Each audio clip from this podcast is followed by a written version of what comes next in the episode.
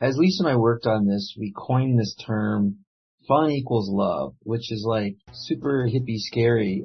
Hello, and welcome to the Ludicast, the home of serious fun. We're brought to you by Ontario Tech University's Ludic Pedagogy Lab. I'm your host, Rich Little, college instructor and Ludic Lab fellow. The Ludicast exists to spread the word about ludic pedagogy, an instructional model developed by Dr. Sharon Lauricella and Dr. Keith Edmonds. It's designed to cultivate joy of learning through fun as an intrinsic motivator. On the Ludicast, we have conversations with college, university, and industry educators about how and why they design their lessons using play, playfulness, and positivity. You can find more at www.ludicpedagogylab.com. That's L-U-D-I-C pedagogylab.com. Our guests today are Dr. Lisa Forbes and Dr. David Thomas, developers of Professors at Play, a community serving as a positive, inviting, and playful space for people to share their experiences, develop their ideas, and get resources and inspiration about fun and play in higher education. They're also the editors of the soon to be released Professors at Play, the Playbook, showcasing a wide range of playful approaches to teaching. Lisa is an assistant clinical professor in the counseling program at the University of Colorado, Denver. She's a licensed professional counselor and a certified play therapist. Lisa's research centers around intensive mothering practices, gender conformity, mental health, and of course, play and fun in teaching and learning. David is the executive director of online programs at the University of Denver and assistant professor attendant in the Department of Architecture at the University of Colorado, Denver. His research centers around fun, fun objects like buildings, and the meaning of play. Lisa and David, welcome to Ludicast. Hey, thanks for having us. Well, no, we're excited to be here. Yeah. Glad you could take the, the time out of your day. And we've got lots to talk about today and not a ton of time. So I think what I'd like to start with is Professors at Play. And I think we'll start, I'm going to throw it to you, Lisa. What is Professors at Play and how did it come about? So Professors at Play is a global community of faculty, um, mainly faculty, I would say, uh, right now we have almost 800 members and it's just a community that values playful pedagogy, kind of thinking outside the box, using more novel and creative ways to teach students. Um, so David and I had talked about making learning more fun, making teaching more fun. And we really didn't know what that looked like at first. So we started meeting and then we met, you know, one person here, another person there, and we thought we should start a listserv so we can keep the conversation going. And then I published a couple um, pieces with faculty focus and at the bottom I put, here's this new listserv we have. And then all of a sudden, all these people started coming out of the woodworks. We thought we were like the only ones that wanted to do this and apparently not. A lot of people want to do it. People have been doing it. So it's just this amazing supportive group that we've kind of created and just we get a lot of joy and motivation and insight from them. Now, David, were you surprised that there was that kind of uh, traction for professors at play? You know, honestly, I was. I I think, you know, when your your local experiences, you know, you know a couple of people on campus that are cool and are playful, and you know a lot of people that just kind of play in the traditional faculty role. Um, in retrospect, it makes a ton of sense because you know, if you find three, four, five people per campus, all of a sudden you've got hundreds, if not thousands of, of participants. I think the thing that surprised me the most was how diverse it is. It's global, it's national, uh, it's in every discipline, it's at every rank and, and, and, and type. And that's, that's exciting to me. It's, this isn't just the domain of, of school of education people or wacky history professors. It's, it's not the domain of adjunct professors. Um, it's, it's all over the place. And I think that the other thing that I realize is even outside of the professors at play community is, um, there's a, a, secondary ring of enormous, enormous numbers of faculty who are open to this pedagogy. They just haven't quite identified themselves as a professor at play yet. no one wants to self-identify as a playful professor, maybe. It's um, dangerous. It's dangerous, you know. It can be dangerous. So I'm curious, Lisa, were you always a playful professor or is this something that you just gravitated towards? Well, I have a big issue with uh, tradition and status quo. and it's, it tricks you into conformity. So I don't think I've always been a playful professor in action. I think at heart I have always been that. Just my whole life I've been playful and just don't like to take myself too seriously. But I think getting in it, into academia initially, I got tricked into the status quo of being this rigid, formal, lecturing faculty. Um, I think there's a lot of messages of like, be strict on the first day and then let them know who's in charge and, you know, other things like that. And so I got burned out pretty quickly and relatively soon. It was only a couple years in that I was like, this, I don't enjoy teaching. This is draining me. And then actually I had met David. He was doing a talk on fun in higher education or fun in the workplace. And so I was like, well, that sounds lack of a better word fun. So I went to that and then just the way he talked, it just like connected to something inside of me, that playful part within me. And I was like, okay, maybe teaching can be more fun. Maybe I can just create my own pedagogy and my own approach and just forget, you know, the, the narratives that tell me otherwise. So I think in some sense I've always been this way, but, um, it takes a little bit of rebellion and, um, fighting back against what you're told you should be and should do that I've kind of found my way back to that internal state I've always had. Do you think some of that comes from that, that conformity comes from, that's probably how you and I and David experienced higher education. So you just, that default when you start and, and your story kind of resonates with mine and a lot of people I've talked to. When I, when I started, um, I assumed there would be these fun things that I could do. And when I went to the other uh, instructors who were teaching my courses, and I said, what kind of resources do you have? It was like, here's the textbook and here's the publisher's slides. Yeah. And that put it, and, and I quickly realized that, wow, those PowerPoint slides are just the textbook. Yeah. Right? And so I defaulted to what I knew. Um, you know, after the first week, I was like, man, this is, I'm boring myself to death. How, yeah. and I think I'm pretty, I'm pretty engaging as an instructor. How can the students, I mean, they must just hate this. So I started to to move on. But that was kind of, I just felt like that was the only thing. That's what I experienced. So that's, that's yeah. my default. Yeah, I think it's modeled for sure. Like you're saying, like we experience this education as a student and then we just kind of do what we've seen and experienced. And I think also students are primed for that way of learning, sit and listen, Absolutely. take notes, just be a passive learner. And so I've found trying some of these things initially, students are like, what? Do we have to? They, they're marks? not. What are the marks for this? Yeah, right. They're like, is it, what's the rubric? And yeah. Um, they're just not used to it. So I think for me, it's been conversations with students and trying new things and my students love it now, but yeah, I think it's like, um, habits and modeling. And sometimes I wonder if we even question why we do what we do and is this really effective? Sometimes I think maybe we don't. well, and I think part of that is a lot of us don't like to fail. Um, and when you try and, something new, you have to be vulnerable and bring the students along. Uh, yeah. That, that can be scary. The vulnerability piece, I think, is huge too. Doing something other than standing behind a podium. David, I, I was a little daunted when I reached out to you to number one because um, I understand that you are known as the professor of fun. So same same question to you. Were you always the professor of fun, or is that something you uh, gravitated towards? Yeah, self self nominated professor of fun, um, and I'll take on all comers. I'll outfund them. Um, you know, I want to roll back to just a, a, a, bit and just sort of say that that part of the problem culturally, and particularly in higher ed, with playfulness, is that it's really associated with privilege, and so white male professor, you're given a lot more permission to be playful, especially if you happen to have a, you know, a, a full professorship, which I don't. So, so I think that, um, we already kind of encourage men to be more playful. Like that's kind of just considered like, okay, you know, like wacky guy. That's cool. We have all these images of that.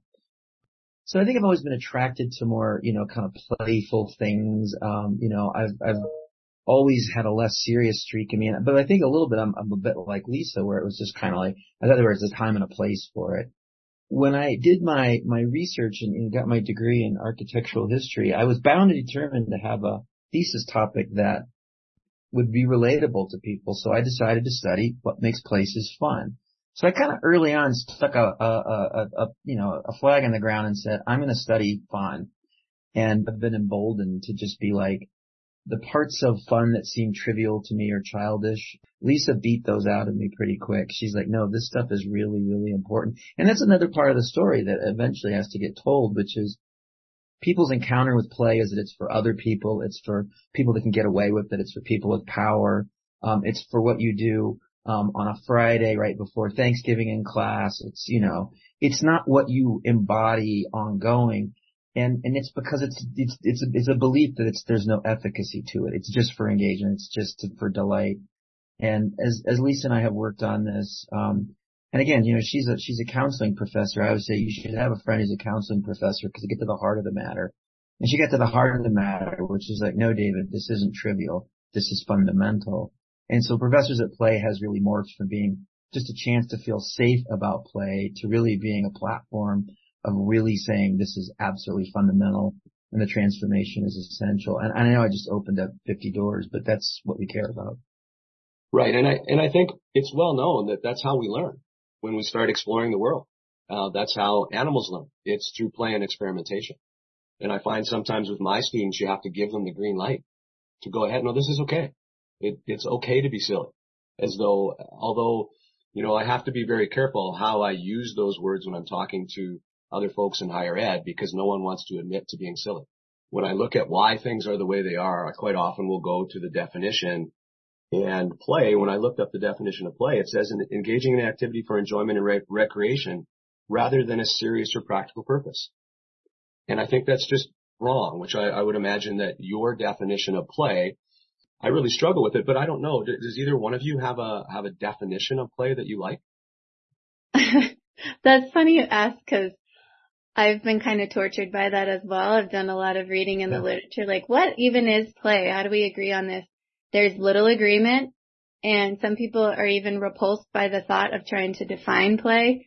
So I, in my weirdo mind, decided to run a Delphi study with play experts for that very reason, to see if they could agree on a definition of play. They had very little agreement, just to let you know, but, um, I think from that study, what I got a sense of is there's this basic idea of play, which is what you just read, but you can harness the powers of play for a purpose. Some play experts would cringe at that for a purpose because play is purposeless and for joy. But like play and learning, it's fun, it's joyful, but we're harnessing it for a purpose to get students engaged, to ignite their, their brains in a different way, to help them learn on a deeper level.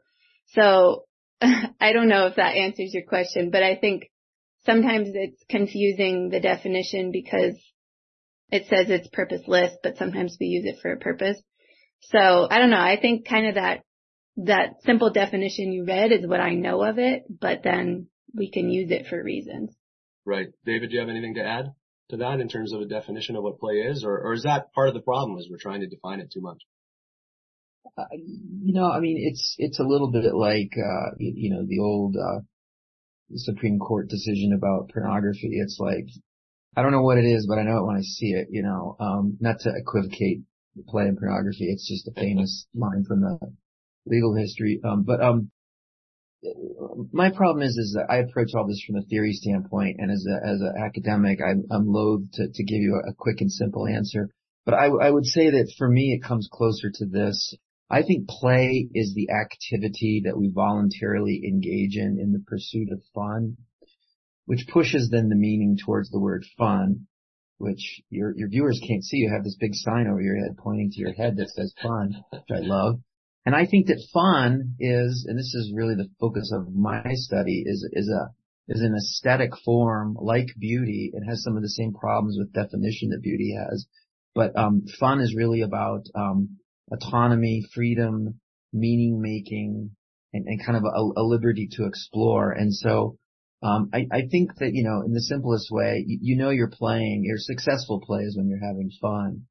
And, and, and to me, you can't erase fun and play together. And again, I'll just put another footnote to make you crazy. This is the fundamental critique I have of gamification. There's nothing wrong with gamification, but if it's not fun, it's not play. Right. And, and we, I have to be careful because I don't want to go on forever because we could, but some of the, some people have issues with gamification because it, we're, we're talking about fun. So A, fun is not to, to cliche ourselves to death here, but really fun's in the eye, uh, the eye of the beholder.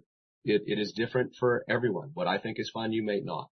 So when we talk about fun, that's one of the things with ludic pedagogy is that's what we're after because fun is an intrinsic motivator. So if we go back to gamification, a game can be fun if you lose yourself in it and it, and you're intrinsically motivated. You're not, you're not trying to get the badges and, and, uh, the points along with it. That's something that's, that's nice, but really you just don't, you enjoy the challenge and you enjoy on figuring out that next level. How do I get to the next level? And that's one of the things when going back to what Lisa was talking about being, in terms of that definition of play, I stumbled across something that, that Heidi Neck of Babson College talks about, and it's the escalation of play which is you can start with very unstructured uh, free play, which there is no win-loss scenario. You're just you're just doing it for the purpose, which could simply just be an icebreaker at the start of class, and then you can scaffold that up to really serious play, and that could be games with clear win-loss scenarios. So there isn't one type of play. It's better to talk about the different types of play and when we would use them, because I believe that we should be intentional with our play um, regardless of what it is. We, it, like David said, we don't just do it uh, Friday afternoons because no one likes that 2:30 slot. Um, so we'll just play a game, and I'm fine with that if that game connects to the material somehow. Mm-hmm. Um, so that's that's that's great. So what about uh, rigor? So I'm assuming that you've had pushback, both of you've had pushback, kind of like I have, that play can't, you know, academics, especially in higher ed, we have to be rigorous. It has to be difficult and hard. And I find that so strange because I am a past competitive athlete and, you know, I love playing games, but they can be difficult and hard. And to me, that's, that's part of the fun. So when we talk about rigor, have you had that kind of pushback? And what do you think uh, about rigor in higher, higher uh, education? Yeah, I think that's probably one of the biggest critiques of what we talk about with play and teaching and playful pedagogy. Um, I think when I first mention it to people, they're kind of like, mm, okay. And they, pat me on the head. That's cute. Um, but the more I talk about it and really what it is, people see it differently. And so I think I have a hard time when people can't understand that play can coexist along with professionalism or we can play and be rigorous. And so I think if play actually allows us to be more rigorous in my belief, I, some people say, I don't have time for play because I have so many objectives to reach. But I think play actually accelerates learning and deepens learning. And so you can actually get students to learn more quicker on a deeper level and expect them to be rigorous and have, still have those high expectations but there's less barrier to the play, to the learning with play.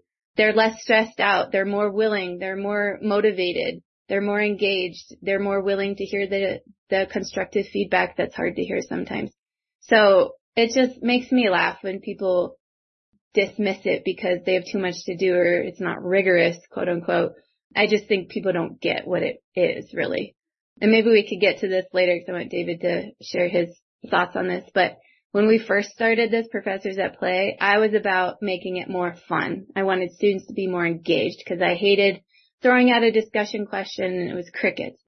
So, but as we've dug into this more, I've done some research on this, writing on this, you know, what we've learned with our community.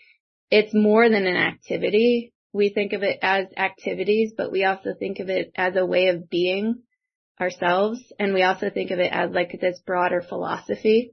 And I even see it something not only we do in the classroom, but like is a philosophy that can fundamentally change higher education, you know, overall. So we can probably get back to that, but well, that's a, well, no, and that's a, a, a great place to get into something that just as you were talking about it just made me think. So I'm going to throw this question to David because I think both of you have talked about the structure and the conformity in, in higher education and the way that students have been con- have been conditioned that it's all about grades And I think that, uh, David, would you agree with this? And this just came to me that play, and, and Lisa, your research may bear this out, that what play does is it breaks down those barriers. So if we can be play, playful and engage in play and be positive, that that fear of failure, the fear of being wrong, um, and that stress level that comes along with higher education drops a little. So students are more open to constructive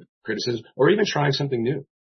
This is probably the appropriate place to introduce a concept that's really central to this that it's, it's hard for people to see sometimes, but, um, as Lisa and I worked on this, we coined this term fun equals love, which is like super hippie scary. Um, but it, it, came really from reading um, the work of Barbara Fredrickson, and, and Fredrickson is a psychologist who studies positive emotions.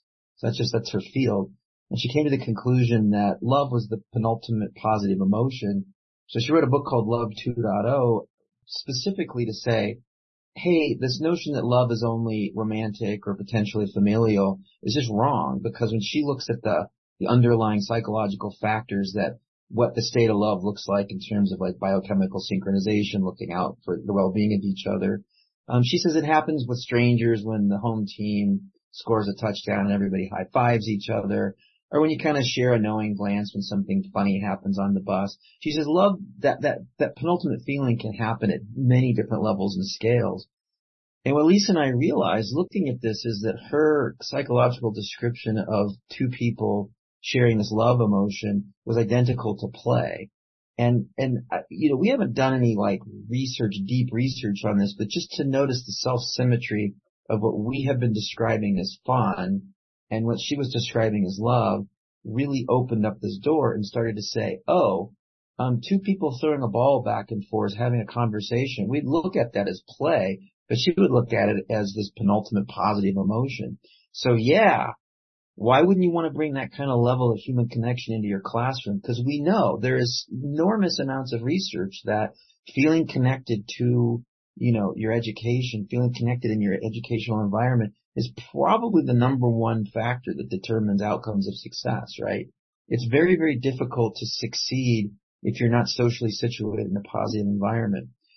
So Lisa and I wrap all that up and just say fun equals love because it's a strong, strong reminder that yeah, fun can be really engaging. It's really engaging because all of a sudden everybody drops their agenda and they're smiling at each other and they're sharing joy. Of course that's engaging, right? I mean, that's just like, that's a, that's why we go to see professional sports, right? So we can all yay together, awe together, so we can have feelings with people, you know. And so I think that the, the, the, bringing that into the classroom, it almost seems completely ridiculous and backwards that it's absent because that should be the first thing that the faculty members should be encouraging. And we're not taught how to do it or not encouraged to do it. And rarely are we compensated to do it.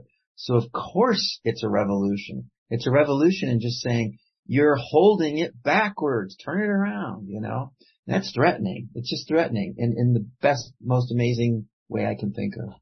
And I think that's like kind of going back to your question, what David was just describing is like the foundation of what we want to, an environment that we want to cultivate to get all of the outcomes we want. So if we want to be rigorous, we have to have that environment. If we want students to learn a lot, we have to have that environment. If we want them to be engaged, we have to have that environment. So I think in my study, the student said, with play, I felt less focused on the grade and more just enjoying the process. I wanted to learn and I wanted to challenge myself because it didn't feel scary and it didn't feel like if I failed that I would really fail or like I would be ridiculed or embarrassed. And so I think, I think it's kind of like this stepping stone build up to everything we want. And we allow students to not worry about grades or rubrics or points and they can just learn and more freely, you know, learn on, on what they want to learn and on a deeper level. So I think with that, they can be more creative and they can take more risks and like grading, don't don't even get us started on grading, but that's a problem too. And so I, I take more of like a not quite ungrading approach. I'm still working on that, but I think for me, I allow students submit what you want, do it, you know, follow these guidelines, we have to learn certain things, but sometimes I give them flexibility to submit it in a way that's meaningful for them. And if they missed something, I'll give them really, I give them very detailed feedback. And then from that feedback, they can choose to resubmit. So there's like no pressure that like if I submit this and I get, eh, you know, a failing grade, that's my grade. Cause I'm like, that's not the point of learning. The point of learning is like deepening your understanding, going back, revising things, failing, learning from that, doing it again. So I think play sets the foundation for that where traditional approaches to education are more rigid and punitive and students are afraid and they're afraid to work outside the rubric in the box. And then what learning is happening? They're just checking off a box, jumping through hoops just to leave university. So it's just, I just don't see any argument for why playful pedagogy isn't good. well, but I'm biased. there's so many things that that just that just popped into my head with that discussion, and I think the first thing that that struck me there is that David was talking is quite often we don't get compensated to do that, and that compensation isn't always monetary. It's simply being recognized and thanked for what you do it's a good it's a good insight. And, and, I mean it's it's the reality of it you know. I mean we're paid to teach classes and and teach with quotes around it. People are always asking us define play. I'd say define teach. Like what actually are you doing? Because if teaching is what what we think it is it means your job is to show up two or three times a week and make sure the students show up and assign grades. That's teaching which sounds completely insane when you say it out loud. You know if teaching was Hey, Richard, your compensation is linked to the 20-year career satisfaction and happiness of your students. Maybe you would teach differently. Yeah, absolutely. We we need to take our graduate surveys out farther than five years then. And, and pay you if you if you have people that like you and enjoyed and feel like you were relevant. yeah, that that takes us down a road, David. That I'm I'm sure there'd be lots of arguments uh, about that and uh, perverse incentive. For sure, for sure. I mean, I'm trying to be completely like just a pain in the neck. I just, I'm, I'm saying that like, you know, one of the reasons we're afraid to bring playful pedagogy in is because we have a pretty weak sense of what the purpose of teaching is. And we use terms like transformation, which is a good word, but what does that mean? How do you know that it happened? You know, I always ask people that are my age that, you know, grew up the very traditional higher ed and say, what made the biggest difference to you in higher ed? And, and invariably, it's like I had a personal relationship with a professor. I was deeply involved in an activity or a sport, right? It's like, it's not like, man, I really remember that English 202 class, right? And so you start to think about it. You're like going, well, it's these deep, meaningful human connections that, that change us, shape us, and move us forward. So why aren't we doing that in the classroom? Why isn't that the goal? And, and again, I don't think Lisa and I are arrogant enough to say that play is the only mechanism to do that. But I will tell you this. There's a million years of evolution that has brought play to the forefront because it's really good at that. So why would we dismiss it? Let's talk a little bit about your practice of teaching because I know you both teach and I'm interested in in how and what you do. And, and Lisa, you have to tell me about giraffes can't dance. oh man. So I mean, it's a playful approach to a typical case study that we would do training counselors in our program. So case studies are common, but they're not very novel. Students are kind of bored by them, to be honest. So I was thinking how to make a case study more novel, more students more engaged in it and it just be more fun and playful. So David and I actually do this creativity activity we called the worst idea ever. And it came from when we started doing this, I was having a really hard time thinking outside of the box of traditional education. Every time I tried to think of a playful idea, it was within the box and I just was getting frustrated. So David said, well, think of the worst idea ever and do that. And he was kind of like kidding, but we started using it. So we sit there and think, okay, you know, how can I come up with the worst idea ever to do this one thing and you start brainstorming all these things. So my worst idea ever was to sit, not ever, this is actually a less worse idea than some of the other ones, but sit my master's students down on the carpet, crisscross applesauce, and read them for the entire three hours, children's books, one after the other, that have no relation to counseling. And so that's pretty bad. That wouldn't really have any point. I mean, it would be probably fun, but and then I was like, well, what if, could I use a children's book in my teaching, just not have them act, treat them like kindergartners? So one night I was reading the book Giraffes Can't Dance to my kids And it's about poor Gerald. He's a giraffe and every year they do this like animal dance and all the animals are so good at dancing, but he can't dance because he's awkward and has these long limbs and they make fun of him and, um, tell him he's so weird and then he feels bad about himself and he says he's a clot and he can't do anything right. So I was like this would be a really good case study for my students to apply their theoretical lens and like through your lens, how do you view this client and how would you work with this client? And so that's kind of how it came about. And so I turned, I read them the book in class, Giraffes Can't Dance.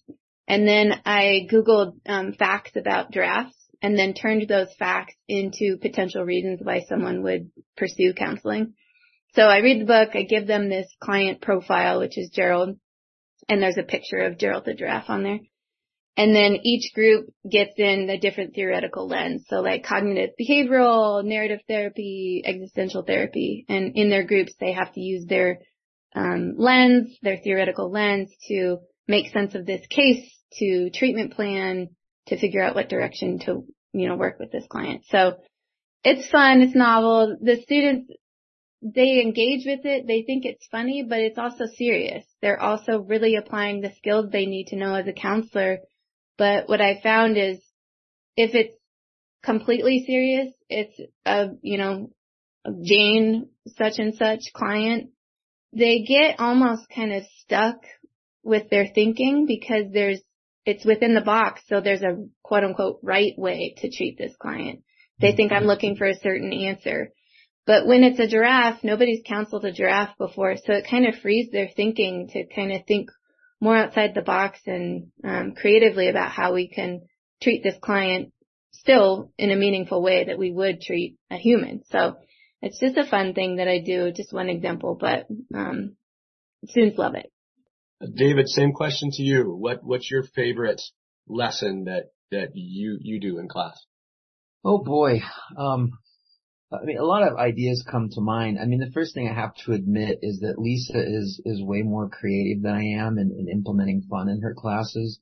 And I think part of it is because, again, you know, I mean, you can't see me on the podcast, but you know, I'm an older white guy with a bunch of white hair, professor, Dr. Thomas. And so, you know, I can just be light and people like loosen up, you know, and, and, and that's just a privilege that I have. And I have relied on that of just being funny. Um, so I've had to really dig in and I just, I'm, I'm admitting this because I think sometimes people think some people are just playful, right? And I, I think that's, there's a little truth to that, but I think it's mostly, it's like any other technique. You commit to it, right? One of my favorites is, um, I teach a class called the architecture of fun, which, you know, by any measure should be fun. And, um, what I found was that the students were in the same kind of um, box that Lisa was talking about that telling young architectures or, you know, would-be architects to play, they were so used to like getting it wrong or get, you know, getting something that would be too far out there and getting a, getting slapped down and critique, but they weren't doing a very good job. And sort of recognizing this, I did exactly the same thing. I didn't use worst technique either. I just said, look, here's this theoretical framework for designing fun things. So today in class, I want you to forget about architecture. I am a business owner. I own a hamburger shop and uh, sales aren't doing great. I need you, these groups divide up. I need you to come up with ways to make the hamburger more fun. And I've heard you have this theory. I want you to apply the theory to making the hamburger fun. Boom, like night and day. All of a sudden, they're coming up with gold plated hamburgers and inside out hamburgers and like crazy flavor hamburgers. And it was like, it was like it was in them. Like they didn't, it's not like all of a sudden the theory made sense it's all of a sudden they didn't feel afraid to apply the theory. And so, you know, in the debrief, I'm like, okay, so now you're not allowed to come up with really boring ideas for architecture because you know how this works. And, you know, again, it was, it was injecting playfulness. And I think what's super ironic is it was a playful class in the first place. I really had to turn it up to 11 just to get them to actually have some fun. One other quick example I would just give you because, um, you know, I was teaching this synchronous undergrad class, same thing, architecture of fun. And Lisa has encouraged me to do wacky, you know, connection former icebreakers at the beginning of class. And so for the first few weeks I was just doing them, everybody was like kind of like, these are weird. In the middle of class, they're like, they're, you know, they, they seem kind of neutral about them. And then we kind of got later in the class and honestly, I was just running out of steam and I forgot one morning to do it. And they were like, um, where's the icebreaker? And that's when I realized students aren't necessarily demonstrative about their feelings about the class. But as soon as I took the play away, they're like, hang on a second, not allowed. You bring it back right now. I was like, okay, okay yeah, thank you, thank you, I did. So It- one other thing I'd like to, to say about that student kind of efficacy, that, that non-visibility sometimes of the effect of these things is, I, I won't make Lisa describe it herself, but I have been a student of her faculty course questionnaires because when you read the feedback on them, students are in love with her teaching and her class. And it's not but in spite of fun, it's because of fun. I mean, she is a great teacher and has always had good reviews, but they've basically just pegged out since she incorporated play. So the rigor is there, the content achievement's there, but now there's a joy in learning that was not there. And, and I think that that's just like the evidence is irrefutable that this stuff works. And Yeah, I think going, going back to the rigorous conversation, as both of you were talking about, each week I prepare this thing before class. That's a lot of work. And so one week you forgot because you were busy or you had, you know, didn't have time. And so I think it's funny when people say, well, I need to be rigorous. I can't play. Actually, I think play is being more rigorous. And in my student feedback at the end of the semester, it's very common that I'll get a comment of like, you put so much energy and effort into this class and it's noticed and your passion for teaching is noticed. So isn't that rigorous? Putting energy and effort into every single, you know, lesson plan and making it um, unique and playful and meaningful. That's rigorous to me because students are engaged. They're going to learn on a deeper level, but using the same PowerPoints year after year not really, you know, putting much thought into it or novelty into it, that's not really rigorous, right? And if we're just teaching what the, they read in the textbook last night, is that rigorous? So I don't know. Maybe we all need to sit down and have a conversation about what we mean here. Cause I don't, I don't get it. Play and fun are always about meaning making and, and not receiving wisdom and just understanding something. It's about making your own meaning. And that, that can be scary in, inside of disciplines that think they have truth, but I think these days most disciplines understand they're very complex. And so, um, keeping, developing a, a sense of inquiry in students is critical. And I, I, not to put too fine a point on it, but you cannot have fun and not make meaning. They're not, they don't, they don't exist. If we wanted to find professors at play, where would we find professors at play? You have On a presence on the web. Yeah. What's Yeah. our What's our web address? Professorsatplay.org. We're easy to find. Professors at Play lives within each of us. Just look inside. We got the website, we got um Instagram, Facebook, Twitter, social media accounts, and we have a YouTube channel. We record all of our events and post them there, so pretty accessible, I'd say. so you have events as well, and I think that's the Playposium. Yeah, we have held two playposiums um so far. They were virtual due to pandemic stuff. And then we have some kind of one-off workshop talk kind of situations that people can come to. And we're looking in the future to plan an in-person playposium. So next year that'll be kind of in the works. Okay. And so there's also resources on your website, I believe. Yeah, we've been a little slow to update them as we worked on the playbook. Um, but, uh, yeah, we try to put anything useful up there. We try, we'll post this podcast so that people can find it. Although if you're listening to it, you don't need to go find it on the website, but you can find other podcasts that are there. Um, that's a good seg- segue. Tell us a little bit about the playbook. What's the What's the format of the book? Um, it's an encyclopedia of, of play techniques. So the, the context, first of all, is this. Um, as, as we kind of continue this outreach and try to encourage people to become more playful as professors, um, I think the number one request is techniques, right? People want to, they want to know, they want ideas. And, and as you mentioned, the, the best PD is the professor down the hall. Well, our hallway now is just, you know, the whole world. So we challenged our community to send us techniques that we could share. A, to stimulate thought, like, hey, that's a cool technique. I could build on that. Also for people to be like, oh wow, here's somebody in veterinarian medicine doing this really cool technique. Maybe I'm working in nursing, but I can see a relevance. You know, it's not just, you know, business games or whatever. So we collect all these techniques. The, the, we divided them into four categories. And this is important because we kind of see a range. Um, the first set of techniques is just what we call the, the playful professor. It's things that individuals do to embody playfulness, to demonstrate playfulness. And you know, it could be everything from like literally dressing up in costumes or a walk up song would be, you know, one, um, to, to much simpler things about just demeanor and, and approach. The second category is connection formers or icebreakers because that's kind of, that's, that's, that's the starter, you know, people are willing, I'm going to teach chemistry the way I've always taught it, but I might do a fun opener. The next technique category is, um, uh, techniques, playful techniques that teach content. So this would be kind of like where a lot of the gamification stuff would go, but our professors are much more interesting using magic tricks to teach concepts, you, you know, the hamburgers in there, using balloons and fly swatters to teach content. And, and again, the Gerald, Gerald the giraffe is another one of those examples that's in there. And then finally we have whole course design, and this is the, the ultimate where you actually, your whole course is designed around a playful concept and um, we have some really good examples of that too. And and I'm not saying that that every course should be uh, like a game, but there's clearly a benefit to designing an entire course around playful concepts. And then there's a bunch of other wraparound content to kind of make sense of all of that. And so the book is is almost done. It's coming out on ETC Press. I don't want to say in the next 30 days, but it's not impossible that it'll be out that soon in addition, I think it's like we describe our understanding of playful pedagogy as we understand it right now. A lot of techniques to give examples. We were hesitant to put out a technique book because play is so much more than, you know, being reduced to a technique or an activity, but it's something to start with or let people in on what this can look like. And I think a lot of it is just giving pre- people permission to play and seeing like, oh, this is happening. Maybe this is something I can do that's not, you know, totally wild and out there idea. So I think a lot of it is permission and just hopefully sparking some interest or creativity and innovation of your own. Like maybe these individual techniques might not work for your class, but it can give you ideas that are more outside of the box.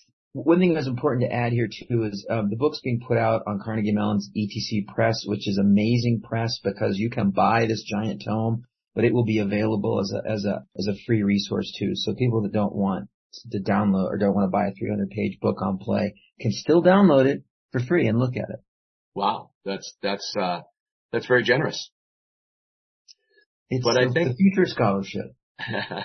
but I, I think it's important because that format works, I think, because we've talked about no, no real hard and fast definition for fun and play. Everyone teaches different subjects. They all have different personalities. They all have different comfort levels. And I think it's like you said, you talked about earlier, when I talk to people down the hall, quite often it's, well, just tell me about your class. Tell me what you do. Super critical to this whole campaign to increase play is that you need partners. Uh, you need a, you know, I need Lisa to remind me not to fall back on old habits, you know. She needs mm-hmm. me to ask her, how did your new technique go? I mean, you need a community of people. It's like we think our students are the only people learning. Uh, you know, mm-hmm we need our people too. And so it's really important to us that people are finding that partner, that, that, that group of people that are kind of egging each other on, you know, to take that jump off that really high scary cliff. I think that's really important because being a playful professor is not typical in my experience. I think now it feels more typical because we have such a huge mass of faculty in, in our listserv, but sometimes it feels alienating or you feel rejected or people don't get it or, you know, you're shot down for certain ideas. It's just not yet very welcomed in academia, in my opinion. So I think you can, I can get discouraged pretty quickly or, you know, what's the point of this or is this, you know, is this sustainable? Can I do this? So having David and the other faculty on the listserv being there as cheerleaders and advocates and inspiration is essential, I think. Yeah, and a, a community of practice, whether you call it a community of practice or it's just a group of like-minded folks is so important. And I teach in the business uh, school and it, I find it interesting because we know that that idea of that singular brilliant person developing a business in their garage by themselves is a myth, right? But that persists. And my view, and it was my view when I was in industry, is that, you know, we can't do this alone. And if I'm going to spend that much time, eight hours a day with my coworkers or 80 hours, 60 to 80 hours with my students, there needs to be fun and it needs to be playful. Otherwise, it just becomes drudgery for, for all of us. And so I think that is, that's so appropriate that we need to find, we need to seek out those folks like professors at play, ludic pedagogy, whatever resonates with you to keep you going. But I think that I would start with the fact that the best part of playful teaching is it makes teaching fun again. And I look back and the classes that I have hated the most teaching are the ones that I could teach in my sleep with no prep. Just walk in. It's just, you know, every time I tear up a class and redo it and challenge myself to make it more fun. Oh my God, it's so much work and I don't regret a minute of it. And then it's actually fun to teach. And so I would say, if you hate teaching that much, do something else. But if you just lost the joy of teaching, start playing. It, it's like, it's like you're a graduate student teaching again. You're like, everything's exciting and challenging and you feel great, great pride at its success. And I think it's for the students too, because it's like, if you think about it, learning is this innate drive. We have a drive to learn and to be curious and to explore. Yet when we put students in formalized education, and at least how we've created it, learning sucks. It becomes this dry, boring thing you just have to slog through and it creates mental health and well-being issues. What have we done to learning and education? It's a problem. So I think to kind of restore that innate drive and get people excited about learning again, I think play is definitely the avenue for that. I think that's probably a, a great place to stop. Is there anything you want to um, add? Anything that maybe I've missed in terms of what's important about what you do about Playful Professor um, or anything under the Playful Pedagogy banner? I would just say, you know, go to the website, go to professorsatplay.org, sign up for the mail list, stay in touch. Um, you know, we're, we're, we're collaborators. We're trying to bring more people together. Um, if you're new to this, try something dumb this week, you know, get out of your comfort zone. Dumb. Like it's the worst idea ever. Just, just oh. try it, you know?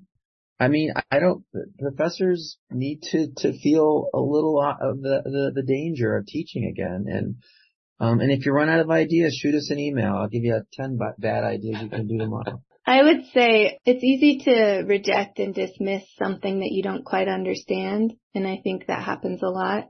So if you're skeptical or you're not sure how to do it, learn a little bit more about it before you think it's not for you because I think there's a lot of power using play and being playful. So I think it's understanding what it really is, getting examples of what it can look like, and then kind of overcoming barriers for yourself of what keeps you from doing this. And that's a personal process, but change doesn't happen overnight. So I always tell people, you know, learn a little bit about it and try one thing this semester that's playful in your class. See how it goes. And then, you know, you can pick up some steam. So I think just, I have a problem when people just outright reject it without taking a second to hear about it. We hope you enjoyed today's episode of the Ludicast. Make sure to visit us at www.ludicpedagogylab.com. That's L-U-D-I-C pedagogylab.com to comment on the podcast and for more detailed information about ludic pedagogy and associated resources. Until next time, remember, life is short. Make sure to have serious fun. Special thanks to Jeff Timischuk of Greenwire Music, who composed the musical theme for the Ludicast.